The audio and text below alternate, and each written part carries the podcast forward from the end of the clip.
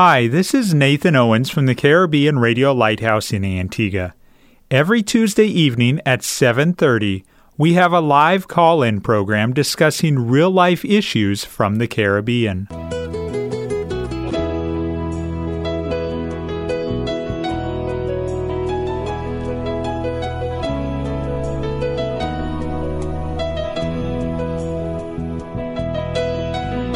Sanctify them through thy truth.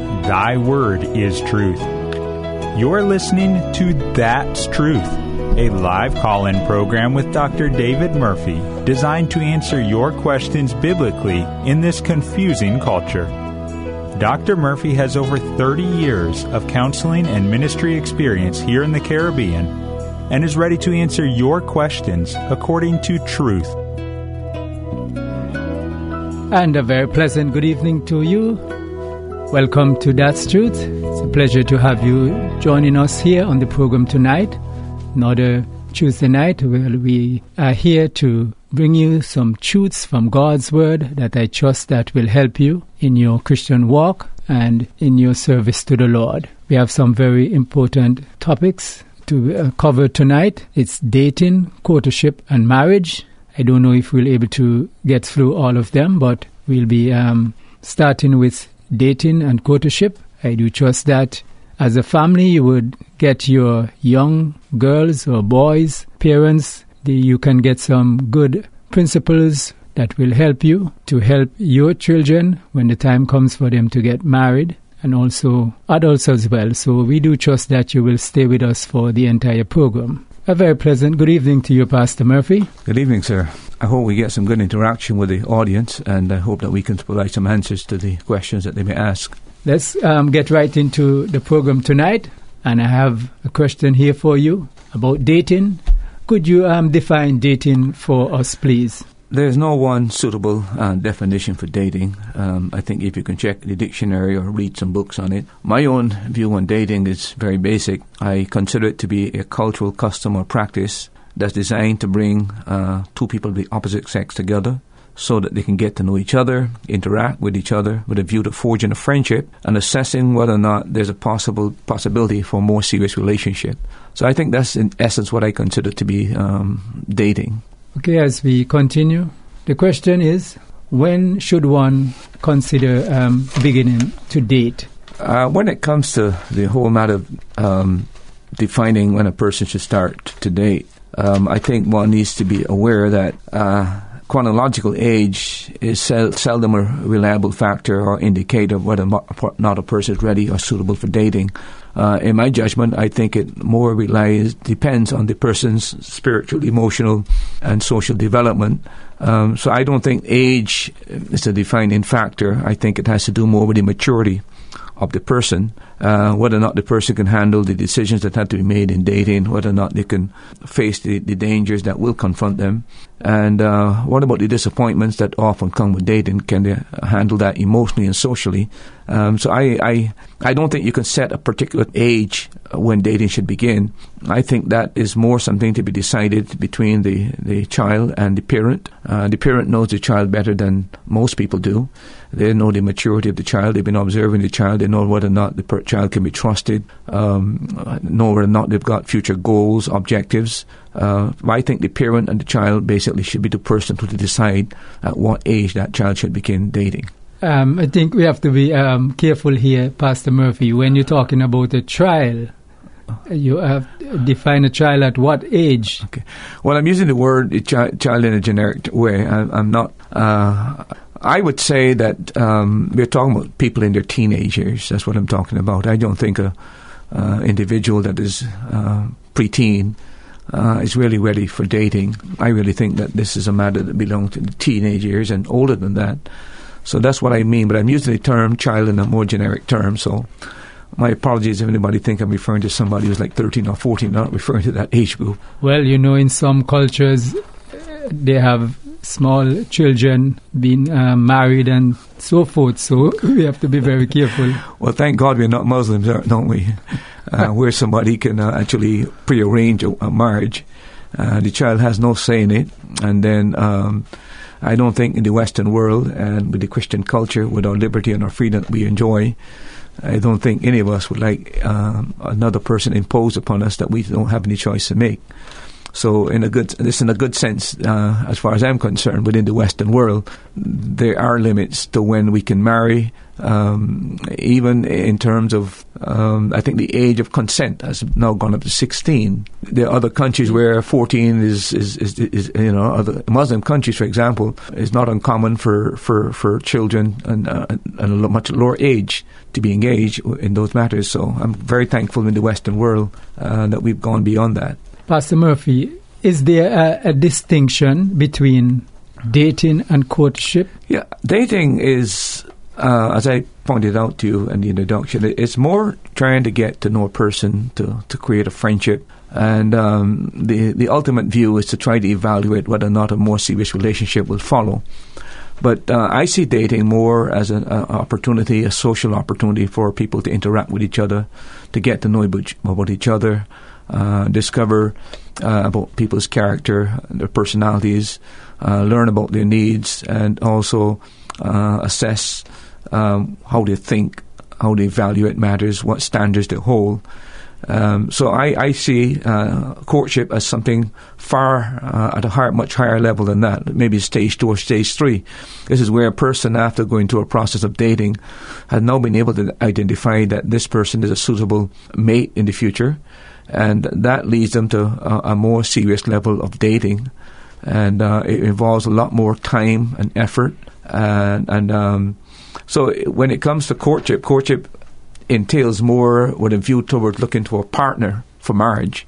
Um, dating basically is getting to know a person and trying to assess the character and the personality, and out of that, one can decide whether or not um, they'll proceed with a, a courtship. Thank you.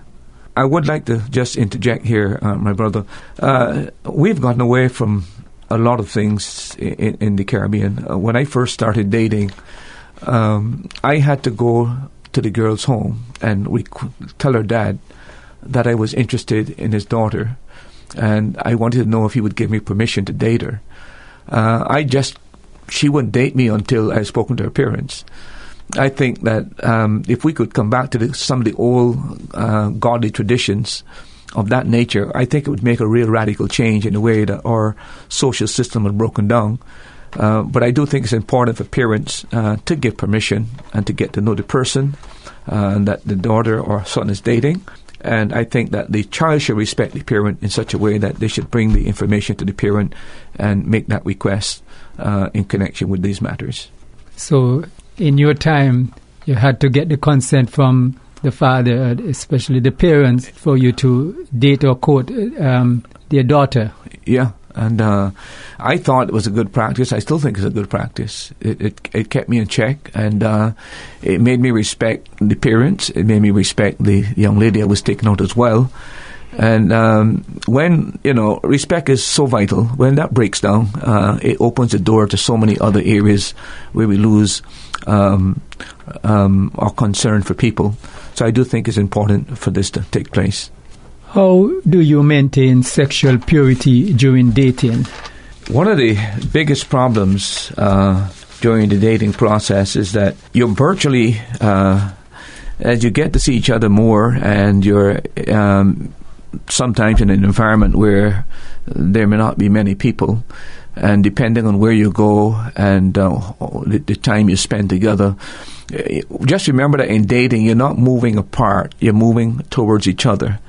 And uh, the more you date and the, the, the, more frequently you see each other, and depending on the places you go, you're moving in a direction where uh, you, she, she's moving in your direction, you're moving in her direction.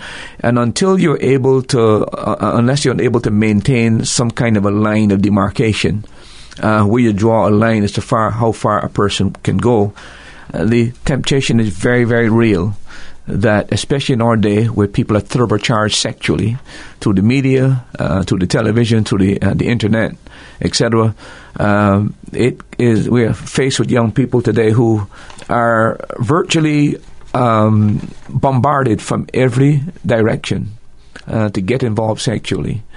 And one has to be very, very careful when it comes to purity. Now, let me just say that purity begins in the heart. And um, it, it, it's not just external uh, forces that are going to keep a person pure. It has to begin uh, internally. And the problem with drawing a line, by the way, uh, as far as how far we go, is that uh, after we've drawn the line, people try to see how close to the line they could get. And that's the danger of it. So you've got to have some kind of standards long before you start dating to decide uh, how to maintain your purity during this process. Let me make a few suggestions uh, to you. One of the things I would strongly suggest uh, to a person is that as a believer, you need to get into the Word, get a daily diet in the Word. David said that, uh, Thy Word have I hid in my heart, that I may not sin against Thee. The antidote to temptation is often the, the Word of God, and uh, a person will find it difficult to ma- maintain a, a, pure state unless they uh, are into the Word, uh, which will enable that person to fight against iniquity. Uh, and another thing would be your commitment to moral purity, biblical moral purity. Remember that only form of sex that's approved by God is in the context of marriage. And you have to maintain that, that biblical commitment to, uh, to morality. Um, uh, sexual purity before marriage is virtually essential if you're going to have a successful marriage. Marriage. I told people this: most marriages today are over before they even start. And the reason for that is uh, people who have been engaged sexually before marriage will find that after the marriage, if especially if they're believers, there's a tremendous amount of guilt. And remember that marriage is based on trust. And if a person has been unfaithful prior to marriage, what guarantee does anybody have that they'll remain faithful after marriage? So you have to guard your purity and uh, remember that this is God's way, this is God's standard. The other thing I would suggest to you is to, to develop a real, genuine, authentic fear of God, a reverence for God. Uh, one can think of Joseph and his temptations in the book of Genesis. Uh, no man was more uh, plummeted uh, by, by temptation uh, than Joseph. But the thing that kept Joseph from going and breaking his, his, his, uh, his commitment to purity was the fact what he told um, Pharaoh's Potiphar's wife. Uh, he said, How can I do this great wickedness in the sight of God? Uh, Joseph clearly had a sense of divine fear, and that kept Joseph from crossing the border of purity and getting himself involved in iniquity. And then, may I suggest you guard your eyes and your thought life. Um, be careful what you watch your television, your videos, your magazines, your books. Uh, these are things that can stir your emotions and then also watch what you listen to, the type of music that you listen to today. The ungodly music that we hear on the radio today is selling sex like uh, like people would sell uh, anything on the street. Basically, this is a culture that uh, clearly is designed not to maintain purity, but to completely destroy the sexual purity of our young people, and they keep bombarding them both by what they see and by what they hear. I would suggest you to watch that, and then watch where you go uh, on your date uh, watch um, what time uh, you you go and where you where you go with the, with the person, and also watch the person the person with whom you go. And uh, I would suggest to you watch what you do. Um, especially in the area of touching and caressing and, and necking and petting and getting involved in, in, in these different forms of uh, things that lead you into sexual immorality. So you've got to have to watch uh, those kind of things. And also, I would suggest to you avoid situations in which you have to compromise your purity of your body. Um, just don't find yourself in those situations. Um, so I think if you would take the Bible seriously, if you commit yourself to biblical purity, if you would uh, develop this fear of God, uh, you watch your thought life and uh, what you what you, what you hear, and uh, then you you also um, would uh, avoid situations that would put you in a compromising position. I think that should help you to safeguard your purity to, to, to a great extent. So, in essence, um, you're saying that Christians should put boundaries in place and be committed not to cross them when they are dating. Of course, um, I think that uh, boundaries should be established uh, before dating. I think a person should lay a proper foundation uh, prior to going through dating. And if I may suggest to you um, some of the um, principles that would help to lay a good foundation, one would be to, to put Christ first in your life. Always keep Christ first. Um, remember that God has a purpose for your life and a purpose for your partner's life. And uh, one of the surest ways of realizing that purpose in your life is to keep our Lord first in your life and uh, keep your life dedicated to Him. Uh, the Lord has promised to guide you. The Lord has promised to keep you. And He has told you that He will not withhold any good thing for them who walk uprightly. So make sure that Christ is first in your life. As I mentioned, make sure the Bible is your standard, not what your peers tell you, not what your friend tells you, not what society tells you. Let the Bible be the standard. The Bible uh, is able to give you instructions uh, about your life, how to live. It also has promises that you can depend on, and it has some very, very clear warnings in it uh, for you to avoid certain pitfalls. And then I would consider that uh, your, your, your, your dating life, make it a part of your spiritual experience. Uh, remember that your body is a temple of the Holy Spirit. And remember, you don't want to do anything to hurt your own spiritual life. And dating should be something that you should really pray about, be guided about, but um, see it as a not just as a social experience and a social encounter, but uh, have an umbrella um, of spiritual experience. See it, see it that way, and then set standards uh, before you start dating. Let me suggest to you that once you fall in love, it's impossible to see clearly. So you've got to make sure you set your standard before you fall in love with a person, because once that moment happens, and the light goes out, darkness comes. You don't choose your socks when the dark is off when the light is off. You always choose your socks before the before you turn the light out. So be very careful to set those standards before uh, you make a commitment uh, to the person. And I would say to you another thing I would say is, is, is never compromise. Um, people don't compromise uh, their purity um, unless, first of all, uh, they give up or surrender the Christian principles. So be a person who, who doesn't do that. And have a purpose when you are dating. Uh, have a plan. Don't just date and not too sure what you're going to do. Uh, try to establish what you're going to do when you're dating. Um, are you going to play games together? Are you going to take a walk, a hike? Uh, are you going to study uh, together? Are you going to go to church? You're going to deal with some hobbies. Uh, what What are you planning to do on your dating? Uh, try to get that settled before you just decide to go on a date. Then you're not too sure what you're doing, uh, what what the purpose of dating, and that leads to to you doing um, getting involved in things you shouldn't. And then uh, let me just make another suggestion: make your friend win you. Don't throw yourself on your friend. Be a challenge to be won. And uh, don't make yourself so common among the boys that you want to be popular, but you only become popular by being available. So you don't want that to happen. And uh, always uh, try to keep the golden rule in order. That is, do unto others as you want others to do unto you. Treat that girl like you want somebody to treat your, your sister.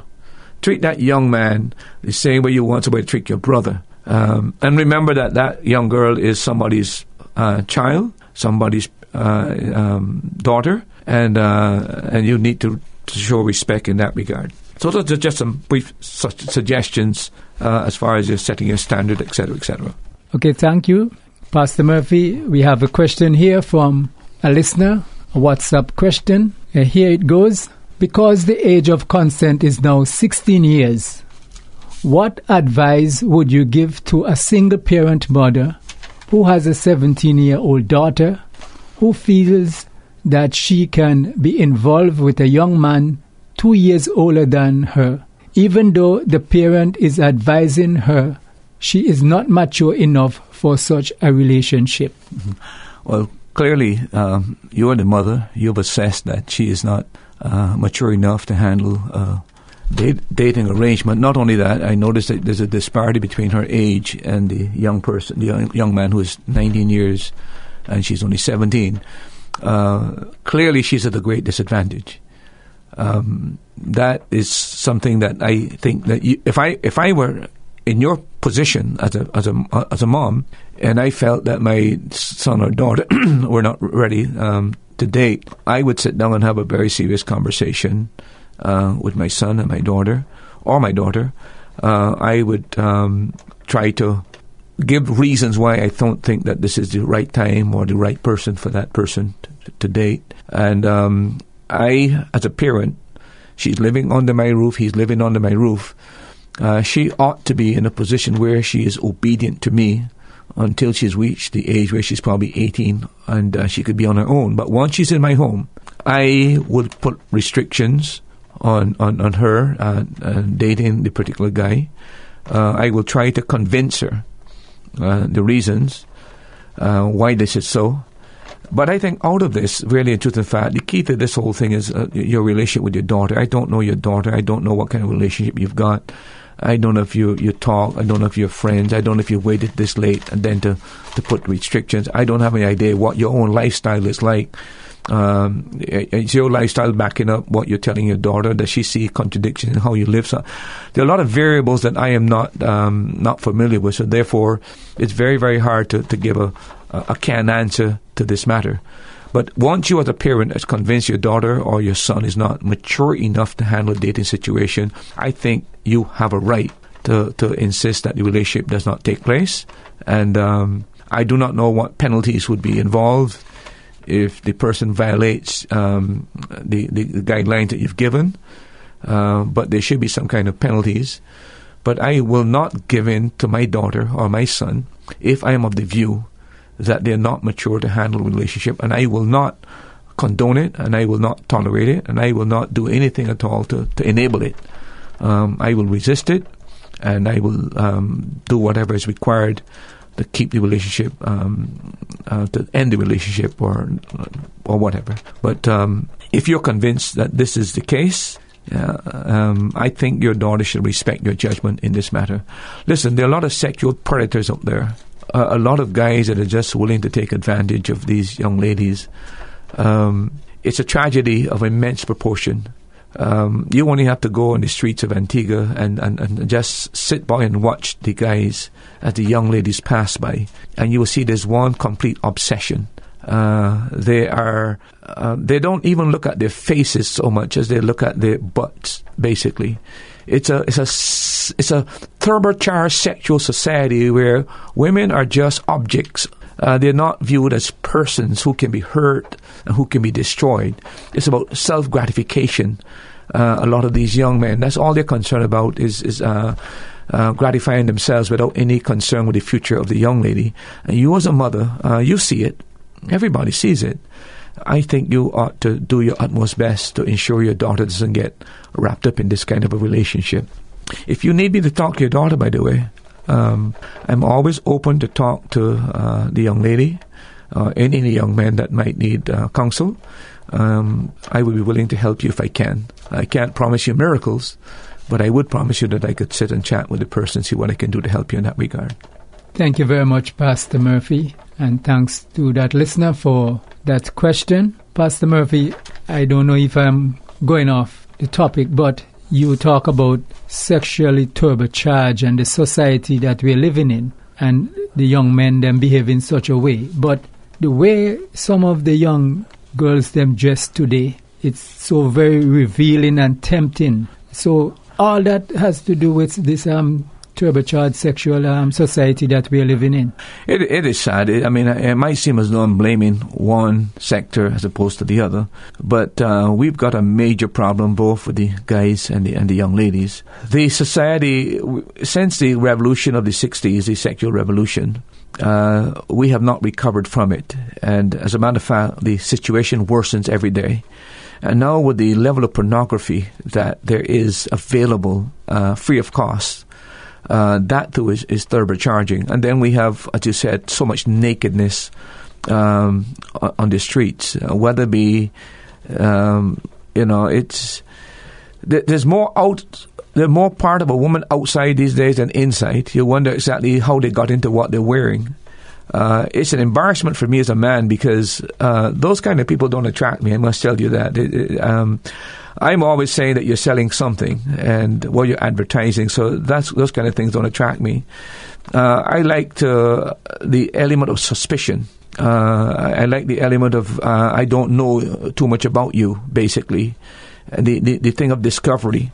Uh, there's not much to discover these days. Uh, there's so much sh- uh, open um, shame, shame, um, shame on the street that uh, it's almost an embarrassment, to be honest with you. So it's not just a female problem; it's a male problem as well.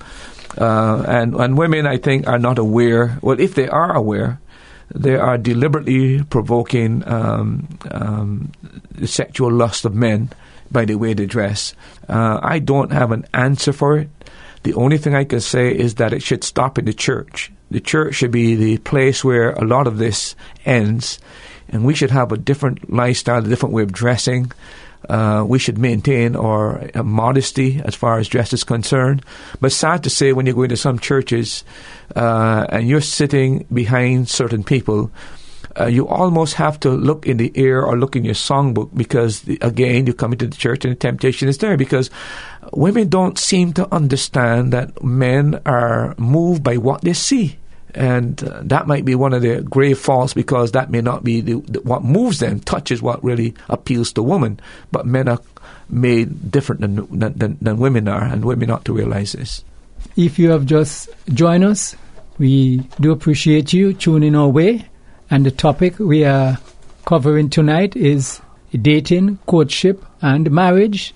Should a Christian date a non Christian? That is one of the easiest questions we've had tonight because the answer is straightforward and very simple. Uh, a believer should never be involved in a dating relationship with an, a non believer. Uh, the Bible is very, very clear on this matter. Uh, we're not to be unequally yoked together with unbelievers. And I mean, what, what fellowship have a believer with a non believer? What do they have in common? Uh, what are they having in common in regards to God's will, in regards to moral purity, in regards to Christian ethics, in regards to the extent of the kingdom of God? Uh, a, a, Christian uh, clearly is going outside the, the, the pale and the parameters that God has set when they go beyond the Christian faith and those within the Christian faith to find uh, somebody to date outside uh, the church. Dating was never intended to be a missionary adventure. Uh, you don't date in order to get somebody saved or to witness to somebody. That's not the intention of dating.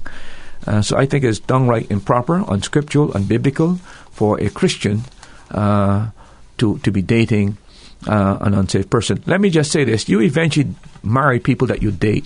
Uh, so if you are dating, uh, generally speaking, the, the, the, intention ultimately is to find a partner for life. And a Christian should never marry a non-Christian. Uh, that is a given in the Bible. Only if you only marry in the Lord. Um, so clearly, uh, the definitive answer to that question is that a believer should not be engaged in a dating relationship with an unbeliever. Thank you, Pastor Murphy. Okay, during dating, what should they look for? My uh, suggestion to people who are Christians who are going to date, let me um, offer some um, thoughts to you in this matter. First of all, I would think that if you're going to date, make sure you date somebody who you know is a believer and who you know loves the Lord. Now, notice I said a believer and someone who loves the Lord. I'm not just talking about a person who makes a profession of faith. It's more than that when it comes to this matter of dating. Uh, make sure that this person is very serious as a Christian and he's not just a person that is is uh, talking but not walking the walk. Uh, another thing I would suggest is is this person active in church? Is he involved in any way in the ministry? Does he have any any holy ambitions in terms of his service to the Lord? Uh, and what um, what about the fact? I mean, if you're dating a person, does he have a good work ethic? Um, you know, because as I said, dating ultimately is designed to lead to some kind of choosing of a partner. So you need to be looking for these kind of things uh, within the person. Uh, does he have and he take his, does he take his education seriously? Uh, is he a guy on the block, a guy that has no interest in a future career, a, a, guy who is trying to win you slowly on how he looks and how he dresses? It takes more than that to make a marriage work, my friend. Uh, you're going to have to eat. You're going to have to have um, your, your, home, your house, your your your, your property, um, a vehicle, uh, food on the table. So uh, you have to find out is this person serious about their education and their future? Because how are you going to marry a person unless you are doing what I see a lot of women are doing today, that the woman is the bread earner and the man is stays home. We've got a complete reversal of roles today. Uh, do you just want a, a, a, mate? Is that what you want? Do you want somebody to to to, uh, to be able to to, uh, to give you security and take care of your home? It depends on what you want. Another thing I would suggest to you is uh, is this person a family man or family woman, as it were? Um, does he have a good, healthy relationship with his parents, with his family? You can guarantee, I can guarantee you that if you go to a person's home or you get to know the person and the relationship between his mom and his dad uh, is below par and is between his, between his siblings, there's this um, hostility. I can almost guarantee you that you're headed for disaster. Um, it's important to find out these kind of things. Uh, the other thing is, Is he honest? Is he trustworthy? Is he dependable? And there are lots of things that you can do during the dating process to try to make that kind of assessment. And then what is his reputation in the community? Uh, what do people say about him? What does others say about him in that regard? I think that would be a, a way of, of trying to um, decipher whether or not this person is is uh, worthy of a dating relationship. And then another um, matter that I think is important is this: is he possessive and domineering and controlling? Uh, can you talk to other people? Uh, is he suspicious and overly jealous? And if he sees you anywhere, he accuses you. If he is such a person, may I make a serious suggestion to you? Don't go any further in relationship. You're headed to a situation where you are either going to be uh, abused, brutalized, manhandled, or you are going to live in a situation where uh, you are almost locked down uh, without any freedom and any liberty. I, I, think that those are some of the suggestions I would make uh, that a person should really look for. Uh, let me just repeat them again. Does the person know the Lord and love the Lord? Is this person active in church? Does he show any ambition in terms of a good work ethic? Uh, is he serious about his education? Um, uh, does he possess a domineering, um, controlling spirit? Uh, how does he relate to his own family? Is he honest? Is he trustworthy? What's his reputation as far as that? And the other thing I should have mentioned is does he have any kind of a Christian ethic? Uh, what does he believe about purity and morality and, and marriage, and, et cetera, et? Try to ascertain those kind of things. The big mistake that a lot of people do is that, listen, when you're dating and you get into a physical relationship, the relationship is over. I repeat, the relationship is over. It now is purely physical, and that's not what dating is about. Dating is for you to assess the person's character, the person's uh, um, abilities, uh, see uh, what are their opinions, judgments, etc., etc. Uh, it's not just about physical interaction.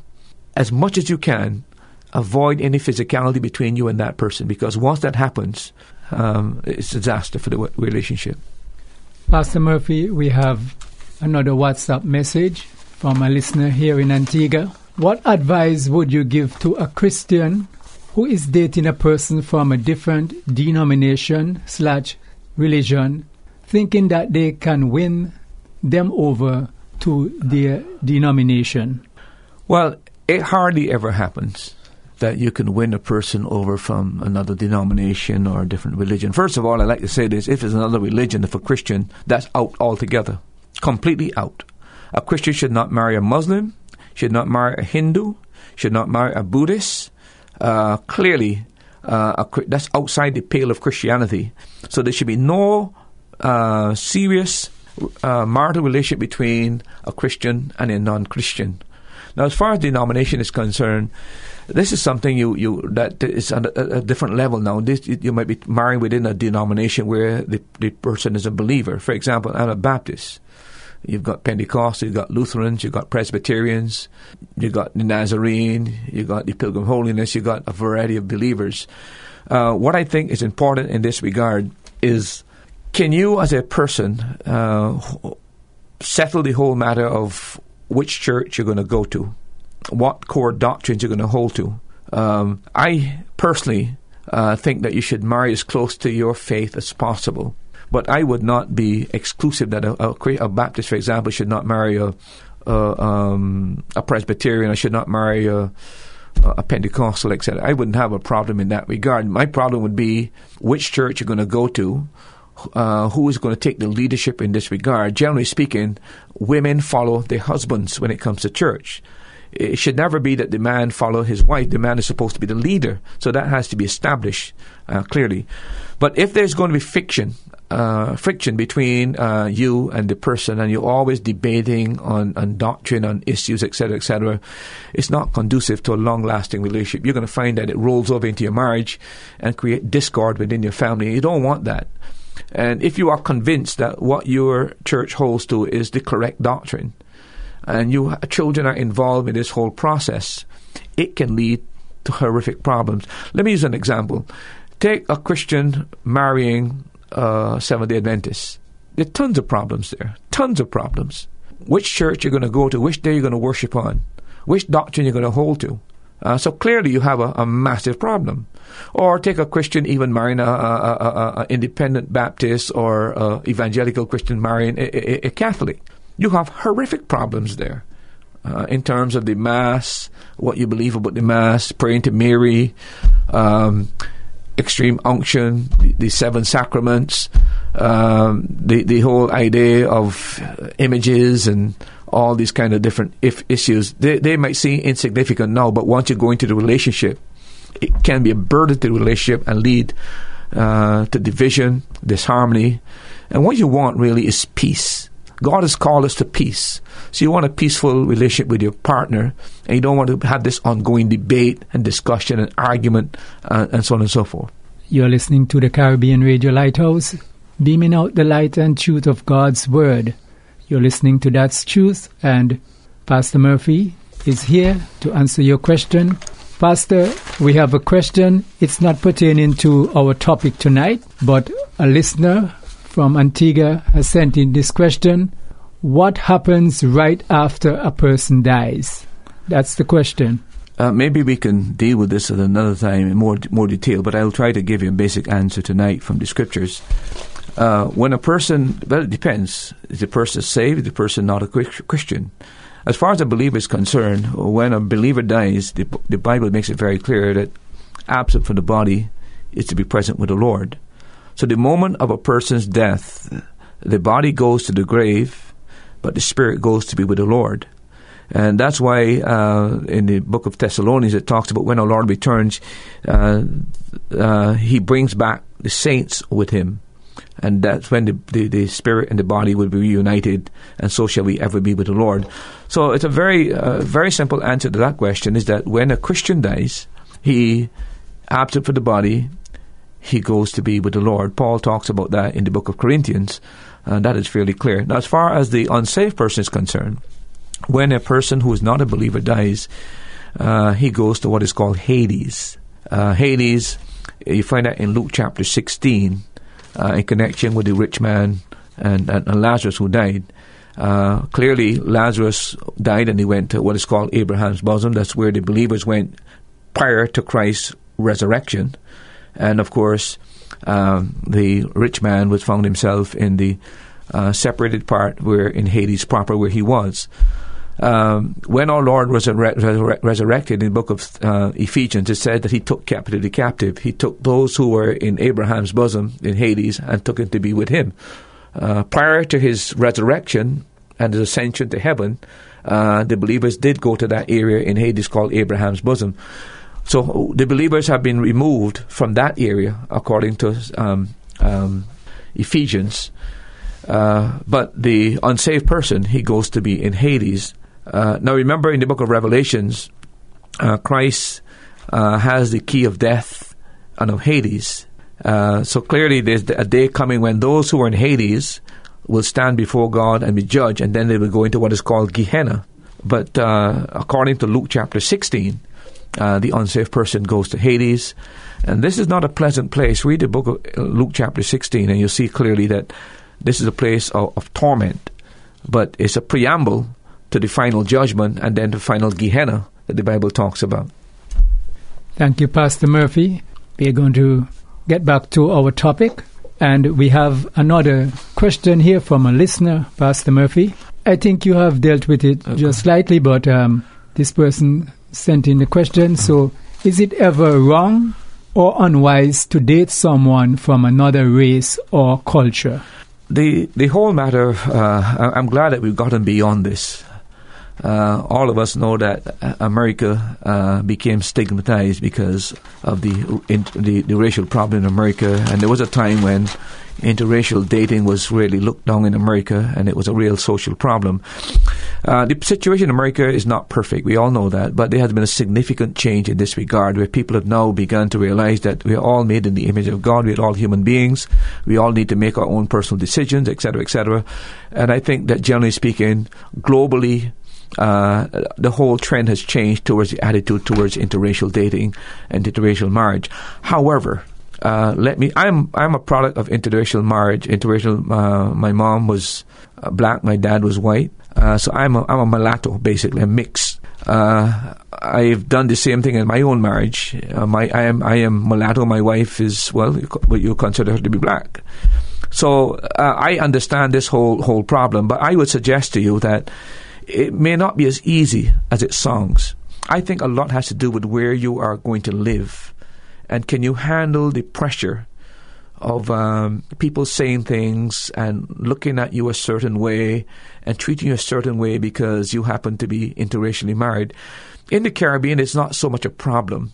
Uh, don't think that there's not a problem. There is a problem sometimes. Um, I face it. Other people I know have faced it as well. Uh, so it's not it's not as though that we in the Caribbean have, have uh, totally gotten over this whole thing as yet. But I think there is no biblical basis for anybody who in love with each other, whether it be pink, blue, black, or green, and uh, feel that you can make this marriage work and you're committed to a lo- lifelong, permanent relationship of marriage, there is no biblical grounds to prevent that. But that does not fully answer the question. Can your children of that product, can they handle the, the, the, the environment in which they're going to be brought up in? Uh, they're going to get racial slurs um, against them? Can can they handle that? Do do you want that for your kids? If that situation does not pertain, well, I, I don't see any any problem. But I don't biblically. There's no grounds for anybody um, in terms of um, refusing to marry another person of a different race. Isn't it? Look, there's one race. It's called the human race. We just have to be different, uh, and very very clearly that we're all made in the image of God. We all have equal value. So that should not be a problem. But, but society, eh, depending on which part of the world you're living, still got these um, historical social hang ups and racial hang ups that creates a problem. Not so much for you and your partner, but also for the kids that may come after that. So I think that's a decision between the two people to seriously sit down and, and, and weigh the consequences and uh, not only look upon it in, in, relation to themselves, but also in relation to their offspring. But generally within the Caribbean, I don't see any problem with it. Other parts of the world, I don't know what it's like in Europe. Uh, in America, I know it's, it's pretty much changing radically in that regard. As a matter of fact, a lot of these basketball players look at look at their, their wives Pastor Murphy, our listeners are really getting involved in our topic tonight. We have another question here from a listener. Is it ever okay for a mature believer to date a new believer? What warnings would you give in this situation? Uh, it's tough to, to give a definitive answer, uh, either yes or no. I think it depends on the situation. I also think it depends on the individuals. I think it depends on the the attitude of the people in the church, how they view it. I think um, how your pastor views it. I think that's important. Uh, no man lives unto himself. We should all be concerned that whatever we do is not offensive to other people. But personally, I don't think it's it's wrong for a, a mature person to date an immature person. Uh, as a matter of fact, iron sharpens iron, and I think in, in some ways you may be able to lift that person to a level of, of maturity. But the, the, the, the danger there is that you're at one standard and the other person not at another standard, and uh, who is the stronger? Now, you might be mature spiritually, but are you mature socially? Are you mature morally? Are you mature physically, etc., etc.? Are you mature emotionally as, as, well? You can be spiritually mature, and you might find that emotionally you find your identity in who you date. And there are a lot of people who have a warped concept of their identity, and um, they don't think they're attractive. They don't think that they're pretty. They don't think that they're shapely. They don't think that they have a good personality and their identity is more in, in, in trying to get affirmation in these different areas of their life. And that sometimes, even though they're spiritually mature in terms of knowing Scripture, uh, maybe even their, their, their thoughts about God, but that can be very, very dangerous. Uh, depending on what, how mature you are, not only spiritually, but are you mature emotionally as a person? So there are a lot of factors that are involved, but generally speaking, there can't be anybody faulted uh, on that in that matter because the person's a believer, you're a believer. And dating, by the way, is getting, getting to know a person first, uh, becoming friends first. It's not although you're dating the person with the intention of marrying the person. That should never be the original intention. You're trying to assess and evaluate the person you're dating to see if we can go into a more serious relationship. But be, be very careful in that regard uh, and make sure that you are mature emotionally and spiritually as well, uh, so that you may not be led down a path that you can regret. Pastor Murphy, another um, WhatsApp question here. Are you ready for this one? Are you saying a SDA, that is a Seventh day Adventist, is not a Christian? Well, let me put it this way uh, the Seventh day Adventist Church has changed radically. Um, if you were to read some of the earlier books, you'll find that they have reinterpreted a lot of different uh, of their writings. Um, depending on which Seventh day group you're talking about and which individual person that you're talking about, there are some Seventh day Adventists who almost put Ellen G's right on par with Scripture. As a matter of fact, a lot of the references, cross references in their Bible, are a lot of references to Ellen G. White. Personally, I don't think Ellen G. White was a prophet. Um, that's a matter I can debate anytime, and I can have a whole entire program on that. I can show that uh, Ellen G. White was a plagiarist. And what I mean by that, a lot of the books that she wrote, uh, she actually copied directly from other writers and never gave them credit, claiming that she had received visions from God. That is called intellectual dishonesty. And there's no doubt about that. Um, those of you who doubt what I'm saying, go online and purchase a book called The White Lie. And you'll see her writings in one column and where she got them from. Uh, so it depends on who you're talking to. And I don't know, some Seventh Adventists have moved towards Christianity, and uh, their belief about atonement and so on have changed over the years. If a person who is a Seventh Adventist is depending on keeping the Sabbath to get into heaven, they're not a Christian. Simple as that. Simple as that. If you're if you're depending on anything outside the atoning blood of Christ and the vicarious death of Christ and his propitiatory sacrifice to get you to heaven, you're not a Christian. Nobody gets to heaven by keeping a day. Okay? And nobody gets to heaven by keeping the Ten Commandments. We get to heaven by our faith in Jesus Christ and the work that He did for us. It's on that basis alone that we're acceptable before God. So I don't know if you're Seventh day Adventist and you believe in the atoning death of Christ, the propitiatory work of Christ. Well, sir, I'm not going to argue with you that you're a Christian. But if you're depending on the Sabbath, you're depending on keeping the, the Ten Commandments to get you to heaven, I would say to you very boldly and very clearly, you have no lot in this matter. You're simply not a believer. So you have to define what, who, which Seventh day Adventist I'm talking to. Am I talking to one who's depending on the Sabbath and depending on the Ten Commandments to get to heaven? Or am I talking to one who's depending completely and solely on the vicarious death of Christ and his propitiatory sacrifice? So to answer that question, it all depends on which Seventh day Adventist you're talking to. Thanks, Pastor Murphy. Okay, as we uh, come into the end of our program tonight, as we've been talking on dating and courtship, I don't think we're able to get into the subject of marriage tonight, Pastor Murphy. But the question is, what do you do during dating? I'm glad you asked that question because, as I said before, part of the reason why people get into trouble when they go dating because they don't have any plan. They don't know where they're going to do. It's just a, social occasion, but there's not no pre-planned um, activity that they've, you know, etc. Let me make some helpful suggestions to you. You know, look, uh, you could do so many different things on dating, and to be very, very, very creative in your dating you could do some in you can you could have a date where you do some indoor games or you do some outdoor games. You can have a date when you go shopping, window shopping with each other in, in, down, down in the city. You can go dating where you take a nice walk, maybe on the beach. Be very careful how far you go, where you go, make sure people are there. Uh, you can work on a project together, uh, maybe a project for the church together, a project at home. Uh, a school project. You can go on a hike. Um, you could make a video uh, together as a couple. Uh, you can look at family albums, view pictures, etc., etc. You can take a nice bus ride.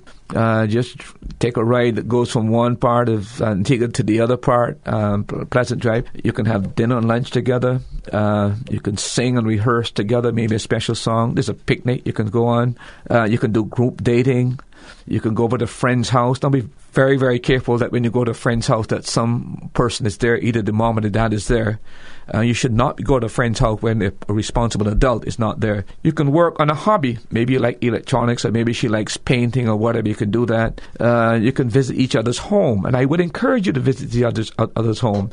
see the, the condition of the home. Uh, when you come to visit her, this, how what's the state of the home? Is she is she a, a home keeper? Etc. Go to church together, do homework together, watch a movie together. There's so much you can do. Pastor Just be Murphy, creative. I'm sorry, but we have run out of time. We've gone over time, but we want to thank our listeners very much for participating in the program tonight. We certainly do appreciate you getting involved in the program. So, goodbye and do have a pleasant evening.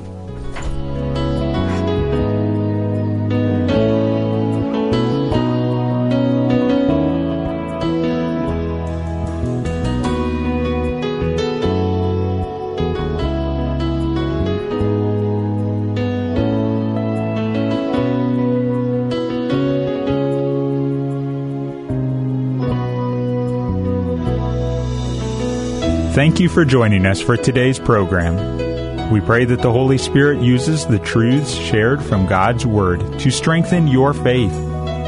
Now you've heard it. That's truth.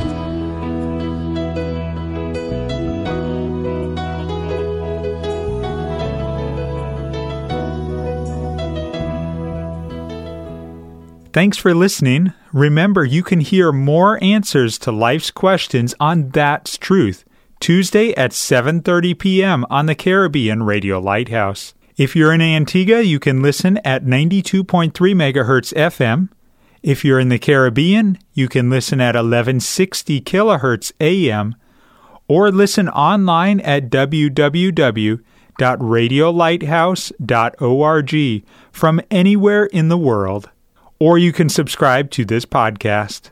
Looking forward to having you join us next time.